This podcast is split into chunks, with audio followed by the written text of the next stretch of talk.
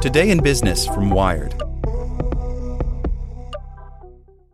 This podcast is sponsored by Ramp. Are you the decision maker in your company? Consider this. For the first time in decades, there's a better option for a corporate card and spend management platform. Meet Ramp, the only corporate card and spend management system designed to help you spend less money so you can make more. Most corporate credit cards offer points as incentives, but those points amount to less than their worth in real cash value. Ramp's business cards offer you cash back, real money in your pocket. Plus, you control who spends what with each vendor. And Ramp software collects and verifies receipts automatically, which means you'll stop wasteful spending and close your books in hours instead of days. Businesses that use Ramp add up to 5% to their bottom line the first year.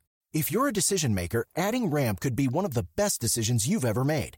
And now get $250 when you join Ramp for free. Just go to ramp.com slash easy. Ramp.com slash easy. R-A-M-P dot com slash easy. Cards issued by Sutton Bank and Celtic Bank members FDIC terms and conditions apply. As a longtime foreign correspondent, I've worked in lots of places, but nowhere as important to the world as China. I'm Jane Perlez, former Beijing bureau chief for the New York Times. Join me on my new podcast, Face Off US versus China, where I'll take you behind the scenes in the tumultuous US China relationship. Find Face Off wherever you get your podcasts. Welcome to the spoken edition of Wired. FDA cracks down on e cigarettes to curb teen vaping epidemic by Natasha Tiku. Teenage use of e cigarettes has reached an epidemic proportion, the Food and Drug Administration said Wednesday, announcing that Juul and four other e cigarette manufacturers have 60 days to convincingly address use by minors, or the agency could take their products off the market. In a briefing, FDA Commissioner Scott Gottlieb said that the companies failed to consider the public health impact of their products or their legal obligations. In my view, they treated these issues like a public relations challenge, he said. E-cigarettes don't burn like traditional cigarettes. Rather, they employ a chemical reaction to vaporize a solution typically containing nicotine. Last year, the FDA announced plans for a new regulatory framework based on the idea that the primary health risk from tobacco use came from the act of combustion, not nicotine. But nicotine is not a benign substance, particularly for children with developing brains, and e-cigarettes may also release higher levels of chemicals than conventional cigarettes. Now, recent data, like a report from the Centers for Disease Control and Prevention showing that 2.1 million middle and high school students used e-cigarettes in 2017, is prompting the agency to rethink its position.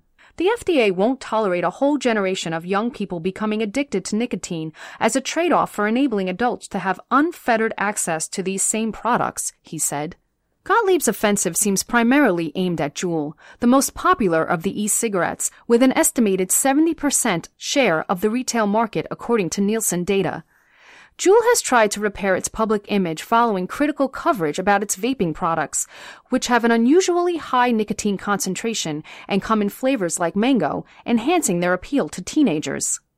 The FDA said the five companies that received letters all had products that were purchased by kids in an earlier enforcement blitz by the agency, noting that the companies collectively represent 97% of the e-cigarette market. As part of Wednesday's announcement, the FDA said it would revisit its compliance policy for e-cigarette manufacturers announced last summer, which delayed the deadline for e-cigarette products to apply for FDA approval from August 2018 to August 2022. Products that were on the market as of August 2016, including Juul, can stay on shelves. The FDA is considering a slew of potential actions, including forcing brands to revise their sales and marketing practices, preventing distribution to retailers who have been found to sell to kids, and removing some or all flavored e-cig products from those companies. Direct sales by the companies via the internet also are up for inspection because some adults use them to make bulk straw purchases with the intent to sell to minors. Let me be clear. Everything is on the table. This includes the resources of our civil and criminal enforcement tools, Gottlieb said. Juul has said that it continues to seek aggressive growth, including plans to raise $1.2 billion in funding because of the potential health benefit to adult smokers who switch to e-cigarettes. After Wednesday's announcement, CEO Kevin Burns said Juul will work proactively with the FDA, but argued that flavored products are aimed at adult smokers. Our mission is to improve the lives of adult smokers by providing them with a true alternative to combustible cigarettes, Burns said in a statement. Appropriate flavors play an important role in helping adult smokers switch. By working together, we believe we can help adult smokers while preventing access to minors, and we will continue to engage with the FDA to fulfill our mission. Juul's critics and supporters both took issue with the FDA's plan. In a statement, Robin Koval, CEO and president of the Truth Initiative, an anti tobacco organization, said she was encouraged by the FDA's acknowledgement of the problem. However, an epidemic requires urgent and serious action, and the FDA must not cede its authority to the industry, Koval said. After decades, there is no evidence that the tobacco industry is able to regulate itself. We have learned the hard way from many years of experience that the tobacco companies should not be the ones to decide solutions. Instead, Truth Initiative wants the FDA to review and regulate products before they get to the market. The Juul phenomenon is in part a result of continuing delays on this front. The time for action is before a product is in every high school in the United States, not after. Meanwhile, Greg Conley, president of the American Vaping Association, called the FDA's announcement a gift to the tobacco industry. The four other products targeted by the FDA alongside Juul include Vuse from RJ Reynolds, Mark 10 from Altria Group, and Blu from Imperial Brands. But Big Tobacco has not found the same success in e-cigarettes, where it faces competition from products like Juul. On Wednesday, the stock prices for Philip Morris International, Altria, British American Tobacco, and Imperial brands rose following the FDA's announcement. The CEOs and CFOs are smiling big today because if vapor products go away tomorrow, they still have billions and billions to be made selling cigarettes, says Conley.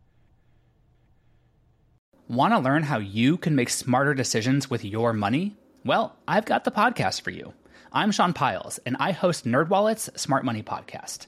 Our show features our team of nerds, personal finance experts in credit cards, banking, investing, and more – and they'll help you make the most of your money while cutting through the clutter and misinformation in today's world of personal finance.